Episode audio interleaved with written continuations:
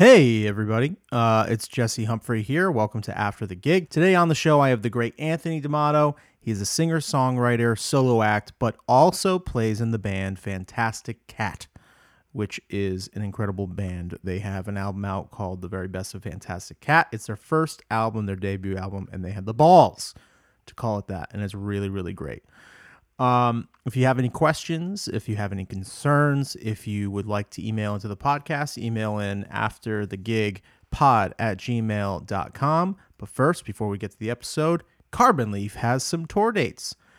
It's the Carbon Leaf US World Tour 2023 and will be in St. Louis, Dallas, Austin, Phoenix, San Diego, Los Angeles, San Francisco, Portland, Oregon, Seattle, Seattle, Spokane, Spokane, Spokane, Bosman, uh, Bozeman, Bozeman or Bosman, Montana. Uh, I haven't been there in a while, and I don't think uh, Carbon Leaf's ever played there, so that'll be cool. Um, Boise, Salt Lake City, Utah, Denver, Colorado, Kansas City, Omaha, Des Moines, Minneapolis, which I used to call Minneapolis, which doesn't make any sense.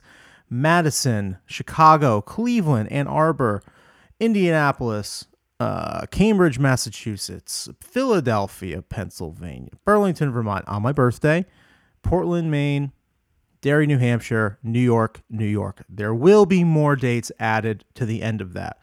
Um, they're going to be very similar to the ones that are added later in the year, every year, at the end of the year. So, if you don't see your city there, you might see it at another time. Anyway, much to talk about. Um, I'll get into this in a later episode, maybe next episode. We really need to talk about the um, the legal decision that was made in the Ed Sheeran case. It's a big deal for music. I'm so happy that he uh, was was found innocent, or or that it was kind of thrown out, or whatever. He was found not liable, or whatever they call it. But um, I have a lot of thoughts and opinions about that, and I will be sharing them on Patreon and in a later episode. So, without further ado, let's get right into it with Anthony D'Amato right now.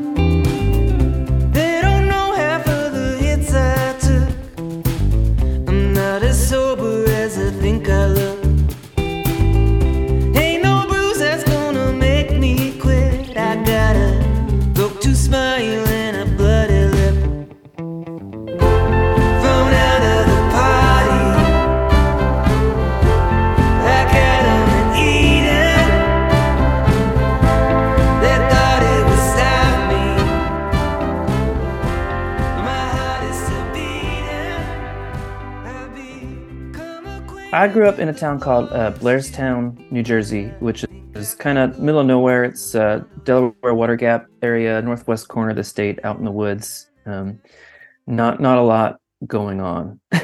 Yeah. So was music like like when did you pick up the guitar? It was it kind of like a in a hometown thing or what did it not happen till later? I I started on the piano first, probably when I was like five or six years old. I think I started piano lessons before I started school. Okay. and uh, so I did that for a while at first. Uh, you know, I think I got my first guitar when I was probably like ten or twelve years old or something, and and it was an electric guitar, and I you know took some lessons with that, and I don't think it really clicked with me so much because you know there weren't really a lot of other people to play with Yeah. you know, and I wasn't in a band or anything. And solo electric guitar, I was like, why doesn't this sound like, you know, the songs I want to sound, you know, don't sound like Bob Dylan or whatever, you know.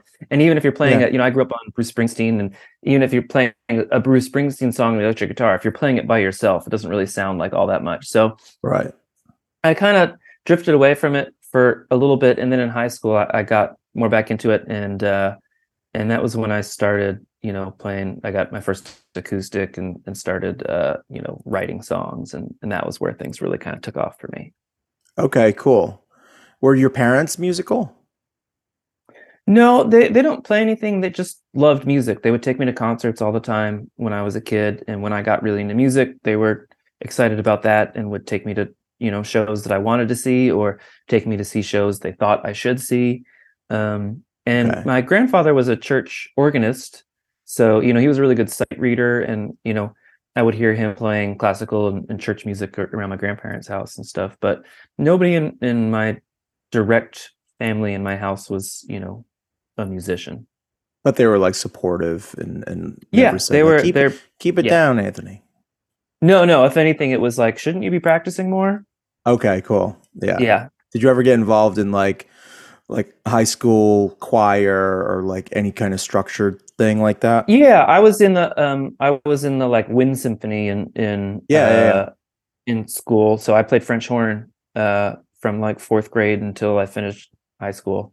Um, Did you ever But, stick with uh, that? Do you ever pull out the horn every now and then? I I I wish that I had. I think it's still at my my parents' house in New Jersey. I feel like uh, we're doing some recordings now that it could actually be useful. So I need to see if I can uh, still make any sounds with that. Yeah, I played I played trumpet growing up. Like it was actually like one of the first, you know, elementary school. You know, I was playing drums and stuff, but you had to pick a re- a real instrument. you know, so Yeah. I picked uh I picked the trumpet, and I was like, every now and then I'll I'll still pull it out of the box, and it's like a an awful student model trumpet, but it's really fun to play and like really hurt your lips after like Yeah, two two minutes, and just like destroy your embouchure or whatever. It's really fun. I feel like I chose French horn because nobody else played it, okay, yeah, and I, it was like uh, it's just a weird looking instrument to begin with, uh, and it's got a cool sound. But I was also just like, well, you know, I guess I'm first chair. Yeah. Yeah. I always found French horn pretty interesting because you're right. Like nobody, uh, now that I'm thinking of it, I don't think anybody played it. I think it was mostly Yeah. just trombone or trumpet or, you know, uh, tuba was popular Yeah. in, in our high school and everything. But yeah, that's cool. That's awesome. Um, now, when were you like, when did you get serious about writing song? When did you know you wanted to like write actual songs? And since there was like no one to play with, or um, like you said, Yeah. when when Prob- did you start kind of wanting to play with people, or did you play with people at some point? Yeah, pro- in high school, you know, I started Okay. writing songs, and and I did find a few other kids at the school who were, you know, if not interested in the exact same kind of music I was interested, at least interested in in making music that fell broadly under the uh, rock umbrella. You know, Mhm. uh, I, I think in terms of listening, you know, a, a lot of kids it's at in high school, uh, as as is the case probably at, at every high school, it's it's mostly pop and hip hop and that kind of stuff. And uh, you know, but I was into Bob Dylan and Leonard Cohen and Bruce Springsteen and, and stuff like that, Neil Young and um, you know, so I found some other kids who were, you know, at the very least interested in in Radiohead or, or you know, Dave Matthews or whatever it was that they were Yeah. listening to. I was like, you know, at least that's that's in the ballpark. So, you know, we made a we we made a, a short-lived band in high school to to start just, you know, playing in front of people. Um but you know, I I knew at that point that this was something I would like to be doing, you know, with with my life. Uh Mhm. even if it didn't seem like a very practical or realistic goal at the time. Yeah, were you? uh Did you did you go to college? You went to college, right? I did, yeah, and you know, uh, I think even even through college, that college is when I started playing as a solo artist, where I started making trips into New York and and you know Philly and wherever, and playing my own shows under my own name. And even then, it was still like I I really love this, and this would be a great thing to do, but this probably isn't uh you know a way to make a living. Mhm. Um, so, you know, I, I at the same time I was doing that, I was also working as a uh, freelance music journalist. So I starting in high school, I started writing for local New Jersey publications and stuff. And by the time I was in college, I was doing stuff for uh, Rolling Stone's website and Spin's website and Paste and you know all that kind of stuff. And you know that to me uh, was like okay, at least this is like you know journalist. That's like a that's like a job. You know, Yeah. uh maybe that's maybe that's where I'll go and and then when the summers started rolling around in college and it was like okay I need a I need a, summer job and an internship or something like that so I can make some money you know all those magazines that I was writing for they're like yeah great you know come to New York we have an unpaid summer internship and I was like uh, you know I can't live in New York without Right. getting paid Yeah. uh, but one of the PR firms that I used to deal with a lot was like, well, we have a paid internship if you want to do that. So that's how I became a publicist. Yeah.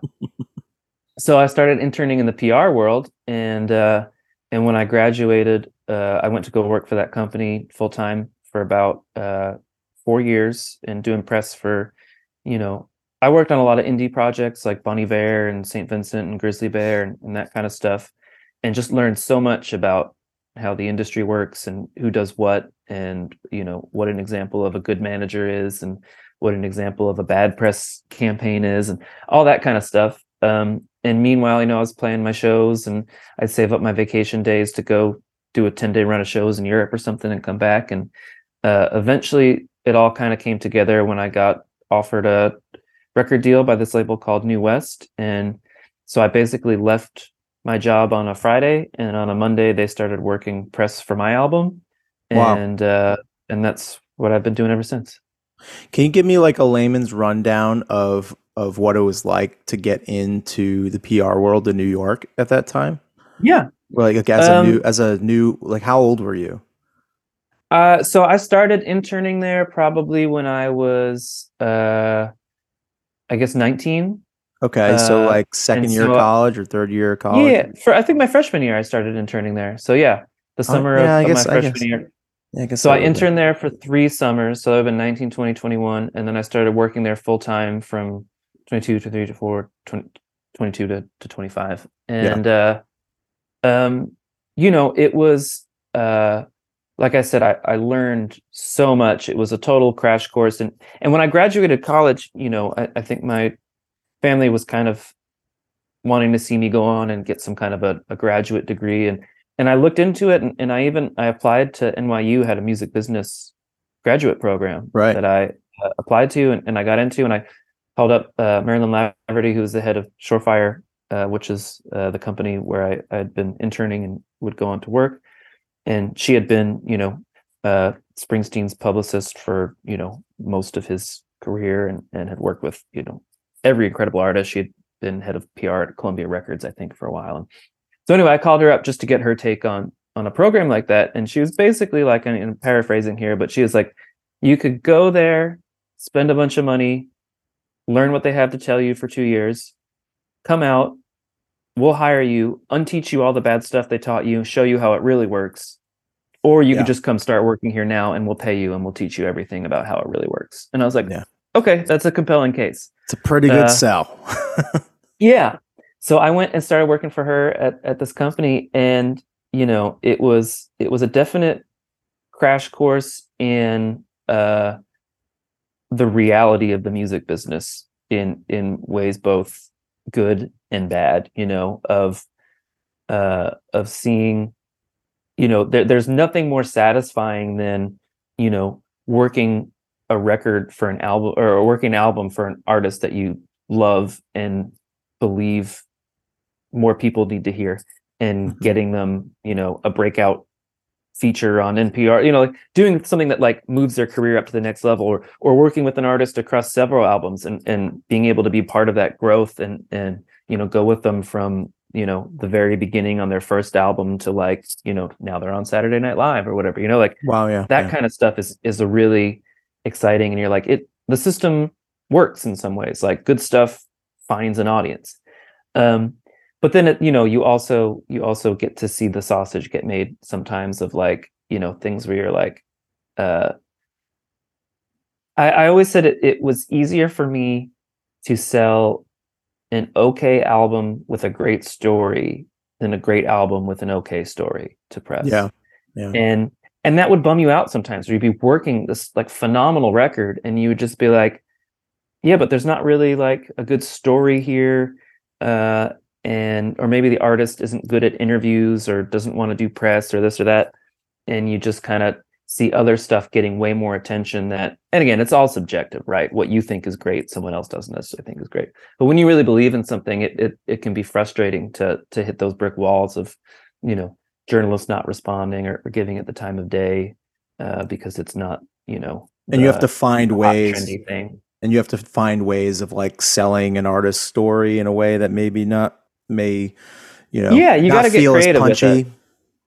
you've got to you've got to figure out what that story is and you've got to figure out you know if if you're not getting in the front door you got to go knock on the side door and the back door and, and figure out other angles to approach with it. Um you know and then and then occasionally you get stuck having to to work an album that you don't really love.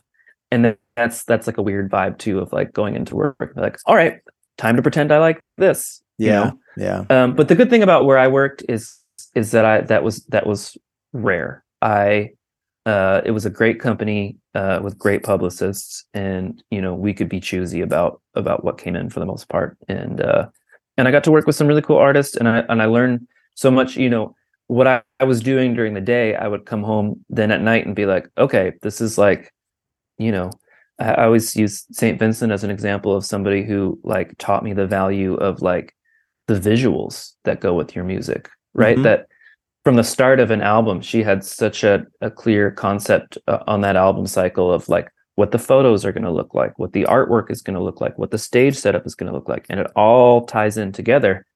And, you know, that stuff is important. I, I think there's a lot of people that want to kind of dismiss some of that stuff as being uh you know distractions or unimportant or whatever and all that matters is the music and it's like right uh, to to an extent sure uh You're also selling a product. if you want people to hear that music you know you need to think about how you're presenting it uh Mhm. and if the new york times is doing a roundup of you know new albums out today they can have one photo go with it. And i guarantee you it's not going to be the photo of the best album. It's going to be the most compelling photo that's going to attract clicks and you know readers and stuff like that. So you know uh i i i, learned not to neglect the things outside of the music because i think that is uh you know while it's important not to get so carried away in that that you uh shortchange what you're doing with the music and get too carried away in in image and sales and all that kind of stuff um you know you need both. And the artists that you've worked with in that capacity, how, what percentage would you say would be like like a Saint Vincent that had the idea of that full package of of their aesthetic and the way it looked and and the way it sounded all kind of in their head before they release something as opposed to an artist that just went and say hey i got this thing it's good and but i don't really know how to how to package this Yeah, you know, I think it in a lot of cases it depended on where they were in their career. We would get a lot of, you know, new artists who would come to us and all they had was the record. And, you know, part of what we did as as publicists, I think part of the value that a publicist can bring to the table is to help you uh, you know, figure out the rest of that, to help you to to come to you and say, you know who I think would be an amazing photographer for this is so and so who we've worked with on a bunch of other projects and connect you with you know the right visual artist to do that or you know a, a album packaging designer that kind of stuff you know? So you know I, I do think part of the the value of a of a publicist is in uh if you don't necessarily have that total package vision of of coming to work with someone who uh you know who can help you kind of uh put that all together. Now granted you know if you're signed to a record label or something like that you know that's probably something that the label is going to get involved in with you before you get to that stage. But you know we work with we work with artists who are self-releasing uh not infrequently. Uh Yeah. and i i think i like i said i left that job in 2014 so now it's been almost 10 years. I think the the percentage of people self-releasing now is probably infinitely higher than it was Oh, even yeah. then. So you know I, I think there's a lot of people not going the label route and uh and it is important to have you know some that said i'm blown away by young people you know putting out stuff on tiktok or whatever now who have that vision you know who have that total aesthetic package in some cases now before they have the songs they Yeah. might have a 30 second snippet of a song for tiktok but they have the visual they have the, the package and everything down pat and and their 30 second snippet goes viral and they're like hey should i write the rest of this song? Yeah. and to me that is an insane backwards way to go but it's working for them and it's like you know that's that's uh, the the hugest thing i think for anybody is like just figure out what works for you. It's not going to be what works for everybody else and it's not going to be what worked 20 years ago it's not going to be what worked 60 years ago. So if this thing that to me seems insane and backwards is generating income and fans for you like go with it Yeah, yeah. Like- you know, younger, younger uh, artists that that know me and want to like show me their music and ask me what they should do, you know, and you know for their song or for their release or for their show or whatever. I'm like, I don't know, man. Like, it's all it's all you got. You just got to figure it out. There's really no one way to do it. And like, if something's working for you that never would have worked for me, you know, then right go for it. You know, that that's and vice versa. So it's it's very it's very subjective the way that this and so works. often in my experience i feel like as as an artist the thing that works and clicks and connects with people and and blows up online or whatever relatively speaking Mhm. um is is rarely the thing that i thought it was going to be what people know, always say. They always say you make a record and you say this is the single this is the song i'm going to push and then you look back at it two years later and there's like a deep album cut that has like a million more streams than that on spotify and you're like and I don't like know, man. Whatever Like- reason, you know. Yeah. So I, I think that would, you know, when people ask me advice on stuff, I'm my my thing is kind of like just make the stuff and put it out there and Yeah. and let it, you know, let people find it, let people connect with it in their own way because, you know, they they ultimately will be the ones to tell you what works and what doesn't. Yeah, and you also have to be careful. Like when people ask people ask advice or anything, even myself, when I ask people I look up to's advice, like I got I got to be careful because whatever they say might make me want to like not do like not create it, or Mhm. it could it could be you know detrimental to your to your artistic ability or or to your product productivity really because it could just Yeah. like bring it down they might not say the thing you know you could be fishing for for what Right. what they don't want don't say. go don't go asking someone's thoughts on something if you are not prepared to be crushed thought to be like this isn't working you know right And- right but i think that's like important feedback to be able to get and take and maybe that person's wrong you know Mm-hmm. uh but i think it's important to be able to hear someone say like yeah i don't think this is working and not have the knee jerk reaction of like well that's because you're an idiot you know Yeah. like yeah you need to be able to like listen to that and be like yeah you know what uh maybe this isn't working and that doesn't necessarily mean abandon it uh, Right. and that doesn't mean stop it just means like let's come at this from a different angle maybe. Yeah like keep keep taking swings but you know be prepared to to hear some shit if you, that you might hear you know? Yeah i think there's a lot of people who have a, a tendency to to ask for advice or feedback because they what they really want is like affirmation or encouragement. Validation and that's a yeah. different thing yeah. And it's you know i think that's that's a perfectly human and reasonable thing to want and need. Um but yeah i would say know what you're asking for Mhm. I 100 I 100% do that. Like I'll send I'll send a mix down of a of a song that I wrote, and I have a hard time releasing songs that I write because I know so many great songwriters. Like I know you, I know Sure. Kellogg, I know you know. Uh, there's so there's like so many, you know, Brian and and um i thought you said like great what's that? You, i thought you I said great songwriters no. I just then said you mentioned brian songwriters. dunn so yeah, okay, yeah, okay. yeah. No, no, I just mentioned songwriters. Okay.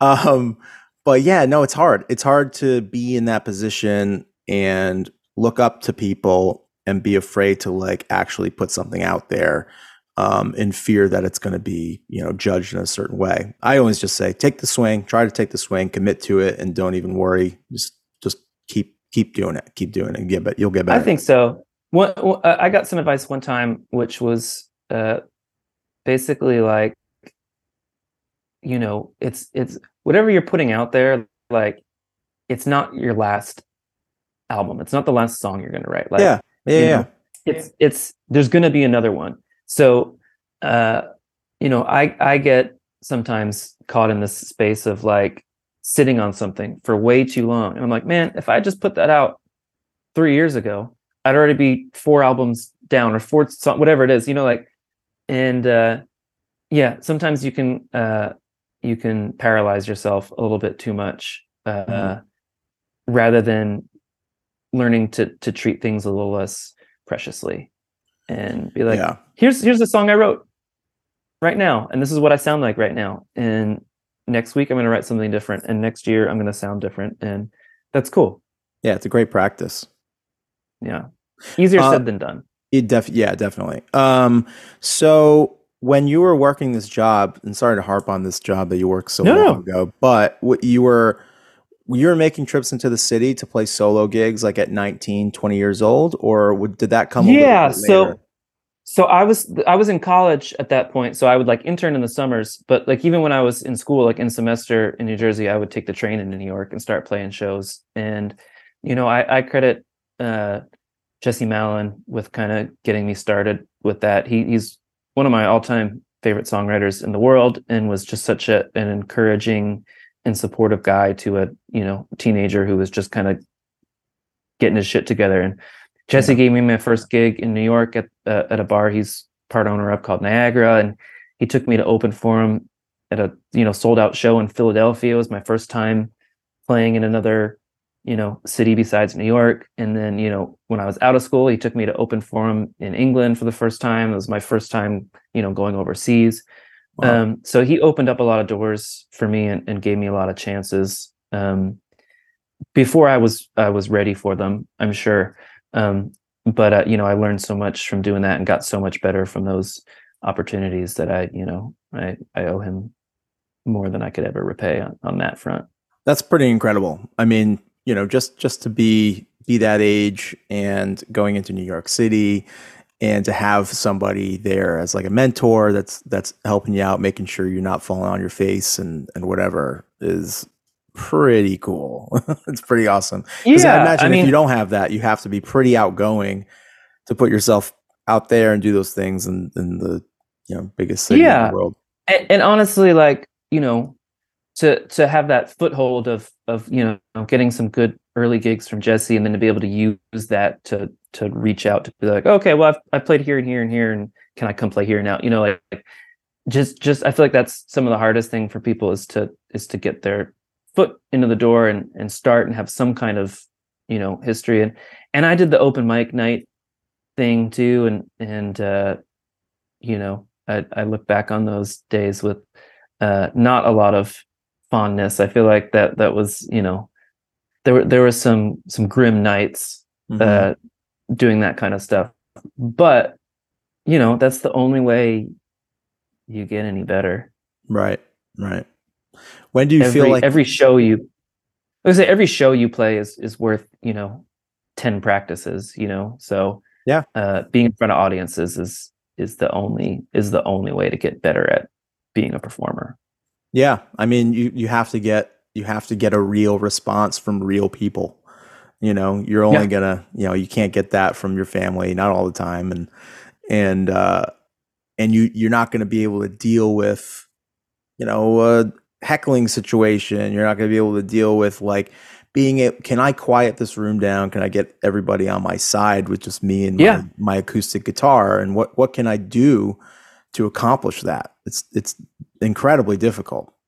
those are those are only you know learned by doing skills and also too just uh you know i think i'm i tend to be a, a pretty shy and reserved kind of person in, in my general social life or whatever but you know on stage you have to be outgoing. You have to be you know have have some kind of thing that's going to draw people in and, and want them to to pay attention and, and come come in closer. And um so uh, you know I, I i think again if if i'm in if i'm at home in my room practicing in front of the mirror or whatever uh i'm still off stage me when i'm on stage that switch gets flipped and you you know you kind of transform into that performer version of yourself and you know i find I maybe it's not the case for everybody i find it very difficult to flip that switch when I'm not in front of an audience and to to Oh, practice what. I'm actually going to be like. I I can't I can't trick my body into feeling that adrenaline rush, you know.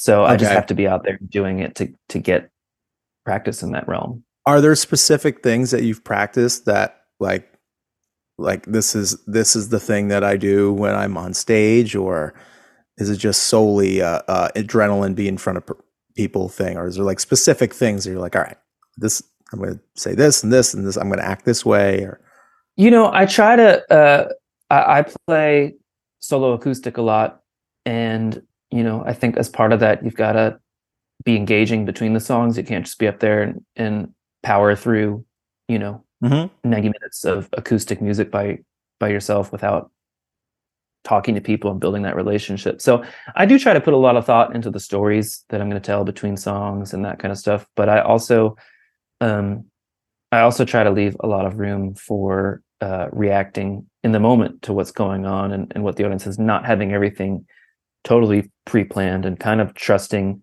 that, you know, the adrenaline and the, you know, whatever's happened again when that switch gets flipped and i'm on stage trusting that i'm i'm going to be able to uh you know uh carry that that audience in in that moment. And, pull it uh, off. some yeah and some of that you some of that you can practice. You can you can work on your storytelling and you can work on tightening up your bits and your jokes and all that kind of stuff. Um but some of it you can't practice you know some of it is just like getting comfortable enough being in front of an audience and stuff that you can uh, be outside of your own head and actually be present in that moment and not Mhm. just super uh, focused on like where do my fingers go what's the Yeah. next lyric you know if you can stop thinking about that stuff then you can you know uh, engage with what's actually happening in the room Yeah, you can react with people, what they're Yeah. feeling, what they're saying, you know, who's singing or, or who's like, you know, not paying attention or whatever. It's like you can you can try to re-engage them in, in interesting ways. Um yeah, that's I always found that fascinating, pretty interesting of of how you guys how you guys do that up there with with a guitar and and obviously the songs and, and the voice and, and stuff get people to stop and listen and and tune in. But um yeah, like the between times I always feel is Yeah. like is is the really difficult thing to actually get good at and actually keep people engaged. You know, if you have to tune Mhm. your guitar, if you're having an issue or something like that, it's like, you know, what do you go to? What do you say to to keep these people engaged, you know? Yeah.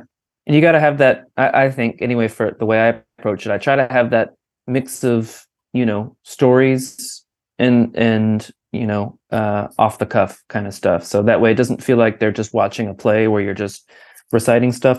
You're doing things that are specific to the city and the room and, and, and they feel like, you know, they're getting a one of a kind thing. But also, yeah, if you break a string and you got to change it up there, uh, people don't want to sit there in, in silence uh, for six minutes while you do that. Like you should have a, a good six minute story in your back pocket that you can slowly, you know, uh, unwind while you're uh, trying to get your string changed and not look like a total jackass. Yeah. Um, what are some of your like just uh fantastic cat aside, what are your like solo goals and like aspirations and what you're doing now since you're not doing the the PR stuff anymore? I know I know Yeah. you do like freelance things every now and then. You've done some stuff for us and and Yeah. uh, for, for Barry and all that, but like what um like music releases, uh, you know, film, TV, uh, what what's kind of like on your plate? What do you want to accomplish? You know, I, I kind of um my my ultimate goal, I feel like as a as a performing songwriter is, you know, I, I- try to I try to look at other artists who are out there and and you know find people who who model kind of the careers that I'd I'd like to have and and then you know uh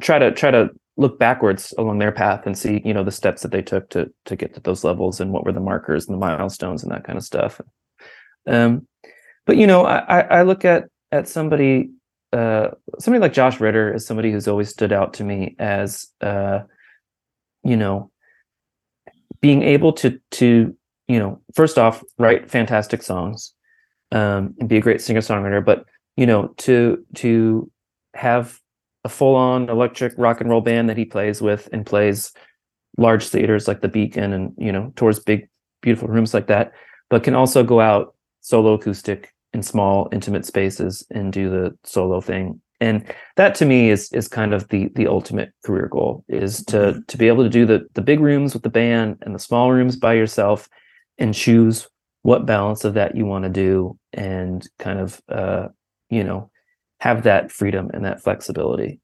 I feel like Josh in particular has a um, has a unique respect of his of his peers as well. So most Uh, people, he's he's earned every bit of it with Yeah. I mean because uh, while we're talking about this on top of on top of that I mean he's a he's a great writer his books are phenomenal he's a great painter you know uh so he's he- incredible. a guy, I love him. I love Josh Ritter. he- He's great. he- he's a guy to me that I've always looked up to with a lot of respect because he has pursued the creative avenues that excite him uh, without boxing himself in anywhere, without saying, well, you know, I, I think I have a tendency to be like, oh, I'd love to try that someday, but like, that's not my lane. I'm a musician or whatever.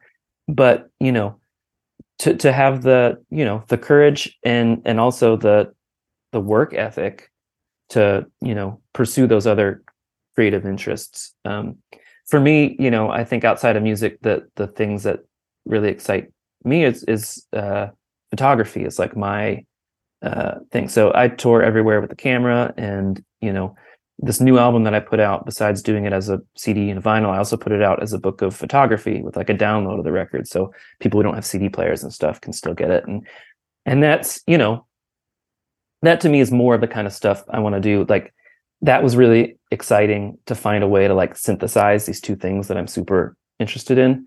Yeah. And I think that's probably overall where the music industry is is headed now that all of recorded music is available for free and All the time, you know, everywhere. cars and computers don't have CD players and all this stuff. Like, I think, you know, I know, I know this has been said for a while, but we're on a we're on a slow, steady path toward music not being a physical thing anymore. You know, music just existing in the cloud and all that kind of stuff. And you know, I I, I think there's going to be more and more opportunities in ways for people to combine that then with visual interests or you know fiction interests or whatever it is. You know i think most people who are songwriters also have other creative outlets uh and and i think it's it's going to be more and more common to see those kind of intertwined.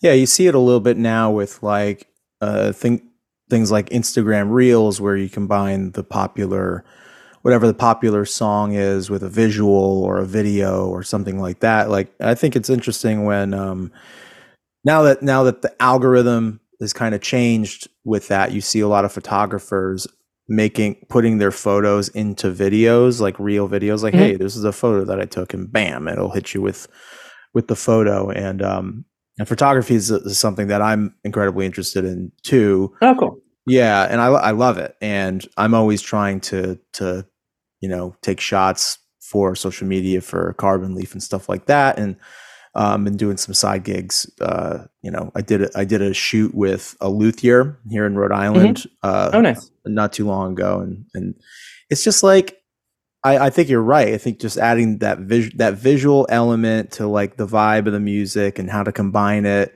and make it so it's like this cohesive thing that people can ingest in in an interesting way um, is is the future. You know, it's it's happening. It's happening now, but it's like and it's it's not totally new right i mean like it used No. to be that the a record came with uh you know as a you know in a big vinyl sleeve with a booklet with lyrics and and essay and all that and as as we've gotten further and further away from that and and you know cds got smaller and then mp3s and and suddenly there weren't even booklets or packages anymore right. um, you know, and obviously vinyl is having the resurgence that it's having, and that's great, and I'm and I'm all for it.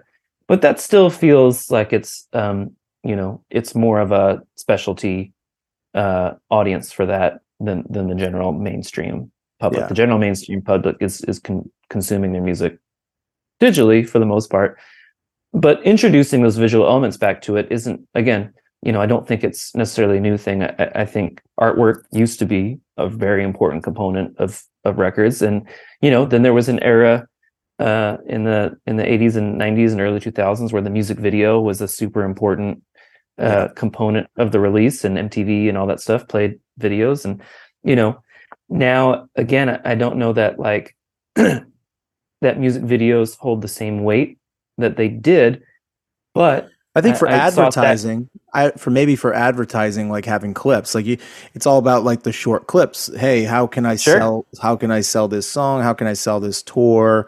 All right, here's a here's a a recorded, a live video, and then it's going to be chopped into this thirty second clip. Like, hey, we're playing Cleveland. exactly You know? Yeah.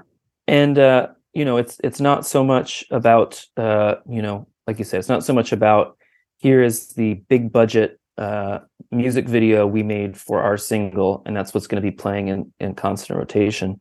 It's more like, you know, how do we make visual accompaniments to everything? I, I, I saw a stat recently and it was that the majority of music discovery online actually happens on YouTube versus, you know, Spotify or you know pandora whatever and That's interesting. That's really interesting to me. yeah and and so that you know you see people when, the album comes out they have the like the visualizers that go with every track or something. Even they're not actually a music video maybe just a little looping animation or something like that but Yeah, like yeah. people are discovering music in a format that is uh inherently visual in nature on youtube. So you know i i, I think there's always going to be uh, a, a role for the for the video and, and photo and, and that kind of stuff. But I also think you know if your thing is painting, if your thing is photography, if your thing is gardening, if your thing is cycling, like whatever it is, you know, I think there's ways to to stitch it all together. Yeah, probably app one hundred percent, absolutely. Yeah. Um. So with you guys with Fantastic Cat, how did that all happen? And how did you guys get your schedules to work together? And how did you guys get so goddamn good, so goddamn fast? We haven't gotten our schedules to work. Okay. Uh, no, uh, that happened. You know, uh, Don Don hit me up, uh, Don DiLego, a while back. Um, you know, saying he had this idea for uh, you know doing a traveling Wilburys kind of thing with a few other songwriters, and it was him and, and Mike Montali from Hollis Brown, and asking if I'd want to be involved, and, and I said sure. And you know, he said kind of the, the missing piece of it was he'd also want a, a fourth songwriter who could also play like lead guitar because that's none of our specialties in there. Like Mike and Don can both play drums pretty well and and swap between bass and you know Mhm. I can jump over to bass when when needed, but we needed somebody who could kind of handle lead guitar duties and I, and I thought of uh, Brian Dunne for that um, Yeah, because. I had toured with him when he was playing with Liz Longley and that's how we met. So I called Brian and and he was on board and the original plan was to just do a week out at Don's studio in the Poconos and just everybody bring in some songs and see where it goes. And and it went better than we thought. We had fun with it. We wrote some new stuff too, and uh, ended up making a whole album. And then you know, in the process of starting to just release that ourselves, uh, it came to the attention of a record label who heard one of the songs on the radio and said, you know, we'd like to put this out. Hold up. And so we signed with them. Uh, and then from there, we kind of just started uh, doing all the things that were maybe too precious with our solo careers to do. Of like, what if we just book a big venue for our record release show that's bigger than any of us, and we just say that's where we're playing? Will people just come and just be like, "Oh yeah, of course they play"? So we we like you know six months out from releasing a record, having like only ever played in New York once at a tiny little downstairs club, we booked a record release show at the Bowery Ballroom, and then Yeah. we just said like, "Yeah, we're a Bowery Ballroom band. This is uh, this is where we play."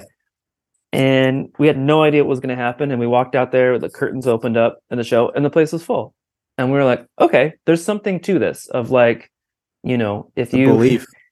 yeah. so that's what we've been trying to kind of do with this band is like um you know project Ultra confidence. yeah and it's and it's and it's worked and and also to just try the kind of silly or um you know uh weird stuff that maybe you would say like as as as one guy as Anthony D'Amato I don't think I can put that on a t-shirt but as this band fantastic cat that all has these weird fucking cat heads Mhm. uh, there's a lot more stuff that you're willing to try, and we've been very surprised to find that a lot of the stuff that we've gone out on a limb on has actually been the most successful. Well, just from like the outside looking in, it just put it. It seems like it takes so much of the pressure off.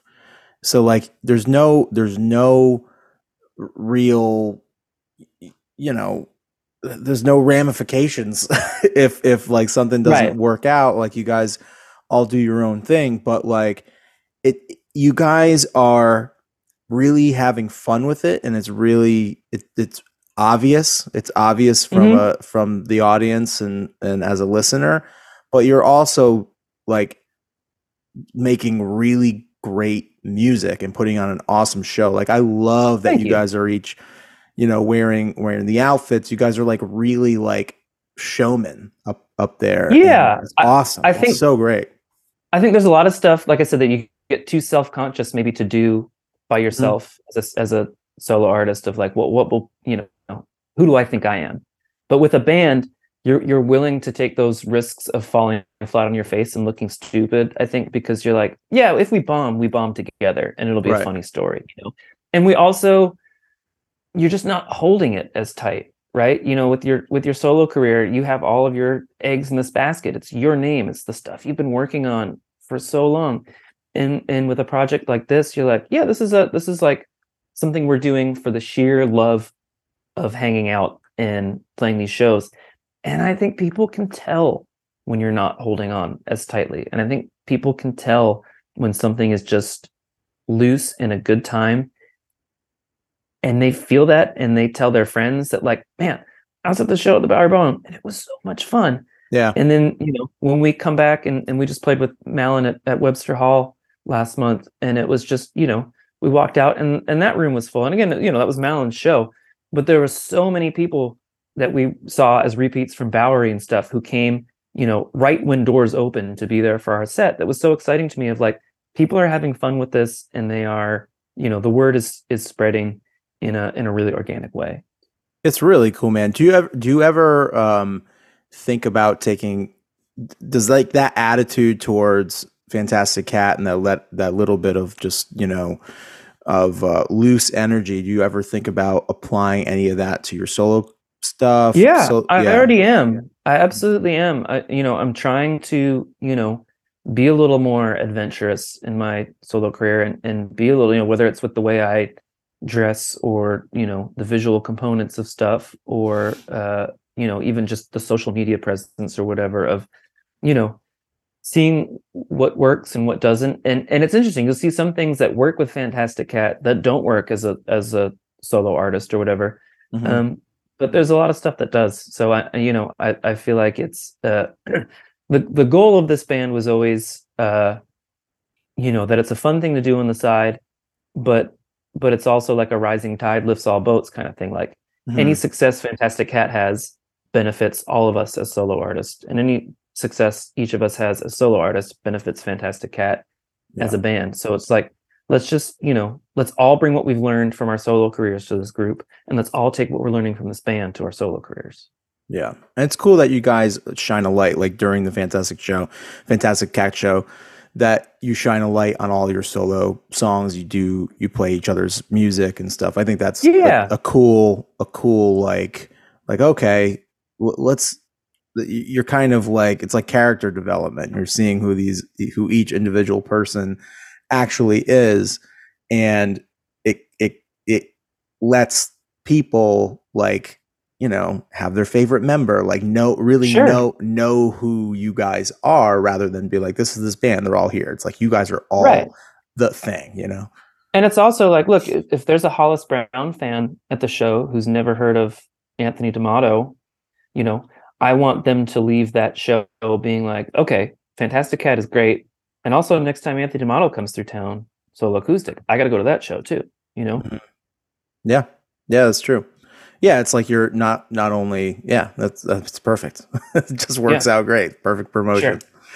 Um do you guys so what's the next album going to be? Like the very worst of fantastic cat or the you know we've talked about a lot of Yeah. stuff. We talked about uh, the second best of fantastic cat. Um, but uh, i don't know Uh, we're in the middle of recording it right now. We Okay. uh, we have another session tomorrow, so I think we got to get the songs down first before we. Uh, How quickly do songs come together for you guys? Is is there a specific kind of way that it works? Does one of you bring something to the- like say, "Hey, here's an idea," and then you all flesh on it the out first together? album, on the first album, it was very much like you know Brian coming in and like here's here's a song that I think would work for us, and he plays it for Okay. us, and we figure out our parts, and that's that's the song. Okay. Uh, and then I would do the same thing, and then Don, and then Mike. This time around, you know, because when we made that first record, we never played a show. Uh, Mhm. uh, we we we never recorded or anything like that. This time around, we're trying to make a record as a band so that it's not an album of an Anthony song followed by a Don song followed by a Brian song followed by a Mike song. We're trying to make an album that is you know ten or eleven or whatever it is fantastic cat songs. So there's there's a lot more of uh, bringing people into the process early, you know, and Brian saying, "Here's a song I'm working on. Here's what I have so far," and us being like, "Well, what if you? What if that becomes the chorus? And what if we uh, double this and cut that there? You know, Yeah. Or Don sending uh, music around and being like, "I have this, you know, chord structure and this chorus hook." And you know, one of us being like, "Okay, here's some verses," you know, and and uh, and then all, all getting together and playing it and taking it on the road and playing playing it live and being like oh okay. You know what? It feels way it goes by way too fast you know? Or it's Mhm. like that's enough of that. We could we could cut this right here and it would still be plenty of song. So we're, we're trying to really this time make a, a fantastic cat record rather than uh, a four different songwriter album. And would you say that since you guys are all like singer songwriters, you kind of have the same sensibility as like how long something should be or how s- something feels weird? Do you all feel like you kind of come to, to a lot of the same conclusions, or is it di- uh, no we come to a lot of different conclusions and, Okay. and we'll we'll push and pull and and and butt heads on that kind of stuff a lot but i, I think it ultimately always results in something better okay, um, yeah, you know I, I think the ultimate thing is again you know keeping the ego and out of it being willing and, and able to accept that feedback of like that's not working and you know trying to create an arena where just the best idea wins and Yeah. it doesn't matter who came up with it or who brought it in or who finished it yeah. Um, I don't know. I, I just I, I love it. I love Fantastic Cat. I think it's great. I think what you guys are doing is like the way the way that um people should go about making their stuff, like willing to take chances, really like work on the parts, make listenable, like great, cool tunes that, you know, from a bunch of dudes in New York, which it has a certain has a certain vibe to it. Uh, which is which is really, really great.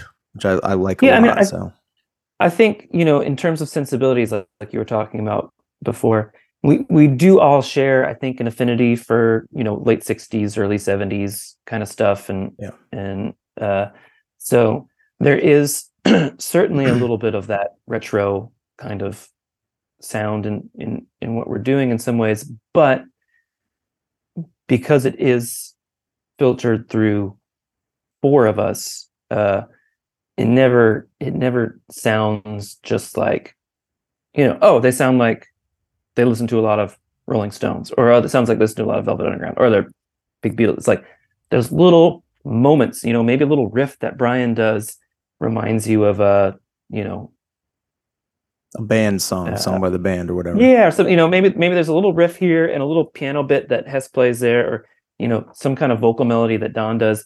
So in the same song you might get you know four different sensibilities all coming together. And maybe they're you know based off the same general uh ballpark you know we're we're not into crazy different music but we're all Yeah. into different stuff and we all come from from really different backgrounds you know Yeah. What um what is next for you guys other than uh do you have a timeline for that album or is it uh just Sometime next year. Sometime yeah next year. we just gotta gotta get it finished recording first we're um we're going back to europe for some festivals uh i'll, I'll come back and i have a solo tour with uh Keb' Mo' and then we're touring with Jesse Malin this summer i'll do the first half of the tour opening solo acoustic and then fantastic cat will open the second half as a full band uh and then we got a bunch of festivals in the us coming up in august uh back to europe again in the fall um, so the year is kind of you know filled Wow. in for us. We're we're going to be touring a lot Um, but at some point, you know, we're gonna gonna get this record finished and then uh, start gearing up towards uh, putting it out next year. Is touring Europe hectic for you guys? I just remember, I remember like it being tough, like gear, like just like logistically. I remember it being, Yeah. being So- a real challenge. I've spent the last, I don't know, when I went on my first European tour was probably like 2012. So 10 or 11 years, I've been doing it solo acoustic, Yeah, um, which is what I got used to, which is, you know, the first few times I went over, I was opening for other people and I would be like riding in their van. And I thought I didn't like it. I thought, it was like really depressing touring in England or something because all I was seeing was like dressing room, hotel, highway, dressing room, hotel, highway. and it was raining and then when I- constantly. constantly raining, dark early. And then when I finally, um, and I was always in the winter time for some reason, but when I finally got uh, to a place where I was like, you know what, like, no, I'm gonna, I'm gonna get my own car. I'm gonna learn to drive on the left side of the road, like whatever it is. I'm gonna figure it out. I'm just doing this myself because I want to like actually see England besides these. And then, and that's that's when I started bringing the camera with me and stuff too. And that's when I really fell in love with touring over there was because it was like every day was just an adventure. It's like, okay, I've got a, you know, four hour drive to the next venue or whatever. So that means if I get up early, I can go see this and that and go check Right. out this museum, go to this waterfall and check out this crazy nature thing and go on this hike. And so that's, that's was, you know, the last decade of solo touring for me. This time we went over with Fantastic Cat in March was the first time I've toured over there with a band. And we were lucky in that um, we had a really great tour, you know, but when I'm by myself, I'm, I do it truly by myself and, and I'll go over there for, you know, I've, I've toured over there for stretches as long as three months as a solo artist where Wow, I'm just dude. on my own in the car and, and, you know, that's great. But I've never done it with a tour manager and, and all that kind of stuff. And with a Fantastic Cat, we're like, look, there's four of us. We need backline. We need a van.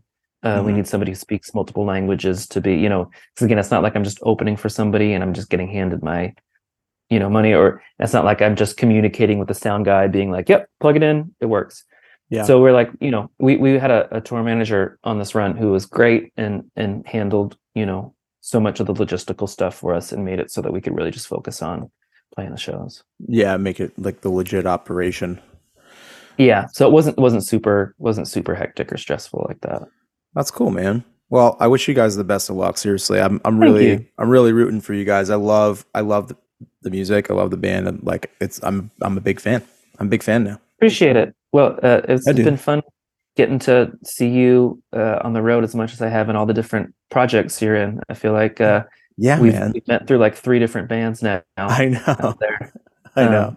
But I appreciate you having me on. I'm trying to um I'm trying to either get to like DC or New York or um trying to see the Red Wanting Blue and uh Oh, nice. alternate alternate routes show somewhere. I don't know if you guys are going to be away or or but uh I would love I'd love to I- hang sometime. Yeah, Um, hit me up. I'm I'm mostly sadly I'm mostly I was just talking to my wife about this. We're like looking at the calendar. I'm like, okay, I'm here for six days in May Yeah. and four days in June, and so you know, trying to figure out uh, when the actual life stuff happens this year.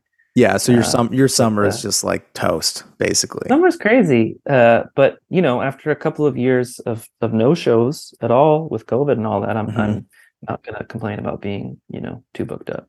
I know it's funny. Like we we uh we did a we did a lot of show. Like we did tons of shows. Even even during COVID. Obviously, 2020 was pretty light, but 2021 we were doing a lot of like live streams and doing private Mhm. things and whatever whatever people wanted to do and and uh I man I I sometimes I wish I was a part of one of those. I, you know, I I don't, but I wish I was part of like a band that just like, all right, we're just gonna take the time off. like I never had the time Yeah. off.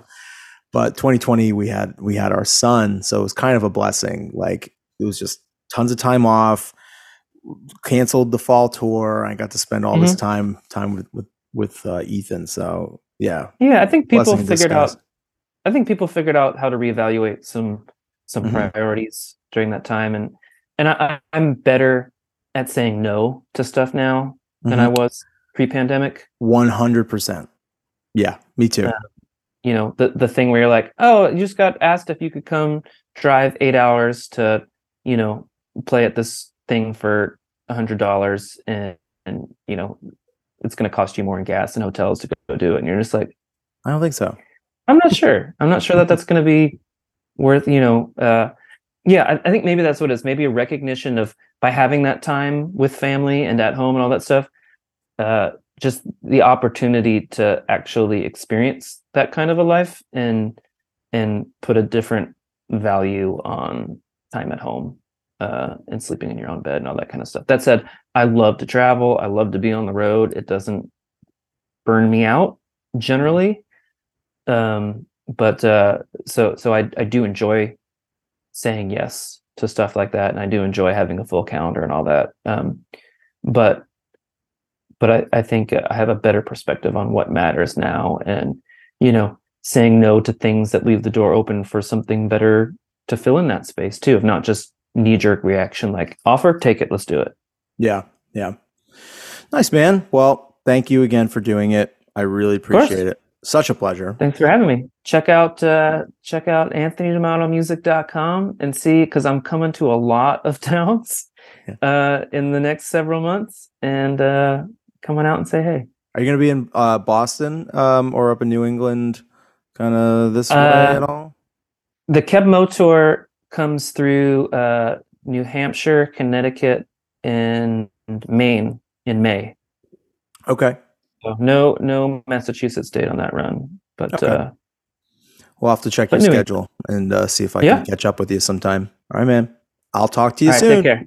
Bye. Thanks. Bye. And that is it. That's the episode with Anthony. Uh, please check out all of his stuff. Check out Fantastic Cat. They are really fantastic. Uh, also, I will be at uh, TCAN and Natick this weekend, this Saturday, checking out the Red Wanting Blue and Alternate Routes co-bill show. Double drums, double action, double bands, all that good stuff. So I will be there hanging out and checking out the show. So if you see me, say hello. Say hello. Um, and that's all. Enjoy the music, and I love you, and talk to you soon.